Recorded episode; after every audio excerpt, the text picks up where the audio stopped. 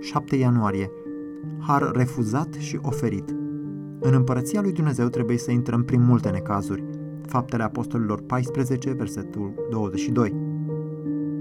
Nevoia puterii interioare reiese nu doar din stresul de zi cu zi care ne epuizează, ci și din suferințele și necazurile care vin asupra noastră din când în când. Și ele vin negreșit. Suferința este adăugată inevitabil oboselii inimii pe calea către cer. Când ea vine, inima se poate clătina, iar calea îngustă care duce la viață poate să ni se pară imposibil de grea. Este destul de greu să fim nevoiți să mergem pe un drum îngust și să urcăm culmi abrupte care testează la maxim puterile trupului nostru vechi. Dar ce să facem când mașina pare să se strice? Pavel a strigat de trei ori folosind această întrebare ca urmare a unor suferințe din viața lui. El a cerut eliberarea de acest țepuș din carne, dar Harul lui Dumnezeu n-a venit în forma pe care el a cerut-o. El a venit într-o altă formă. Hristos i-a răspuns, Harul meu îți este de ajuns, căci puterea mea în slăbiciune este făcută de săvârșită. 2 Corinteni 12 cu 9. Aici vedem har dat sub forma unei puteri susținătoare a lui Hristos în suferință nediminuată. Un har dat, am putea spune, în interiorul cercului unui alt har refuzat.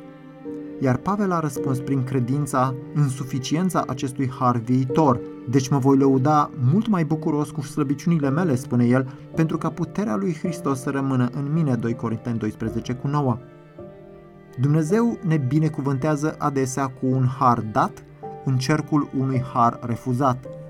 De exemplu, într-o zi fierbinte de iulie, pompa de apă de la mașina noastră a încetat să mai funcționeze, iar noi ne aflam pe autostradă din Tennessee, la o distanță de 35 de km de orice oraș.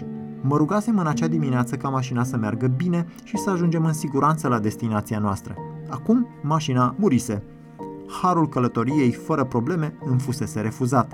Nimeni n-a oprit să ne ajute pe când noi umblam de colo-colo în jurul mașinii. Apoi, fiul meu, Abraham, pe vremea aceea în vârstă de 11 ani, a zis, Tati, ar trebui să ne rugăm. Așa că ne-am plecat în spatele mașinii și i-am cerut lui Dumnezeu un har viitor, un ajutor la vreme de nevoi. Când ne-am ridicat, o camionetă deja era gata să ne ajute. Șoferul ei era un mecanic ce lucra la o depărtare de aproape 35 de kilometri. El mi-a spus că era gata să meargă și să aducă piesele care ne trebuiau și să și repare mașina. Am mers împreună cu el în oraș și am putut să-i vestesc Evanghelia. Parcursesem deja 5 ore pe acel drum. Lucrul remarcabil în legătură cu acel răspuns la rugăciunea noastră este că a venit în interiorul cercului unei rugăciuni refuzate. Noi cerusem o călătorie fără probleme. Dumnezeu ne-a dat probleme. Totuși, în mijlocul unui har refuzat am primit un alt har – și am învățat să am încredere în înțelepciunea lui Dumnezeu care dă harul cel mai bun pentru mine și pentru mecanici necredincioși, ca și să văd credința veghetoare a unui băiat de doar 11 ani. N-ar trebui să fim surprinși că Dumnezeu ne dă har minunat în mijlocul suferinței de care i-am cerut să ne ferească. El știe cel mai bine cum să porționeze harul său spre binele nostru și spre gloria lui.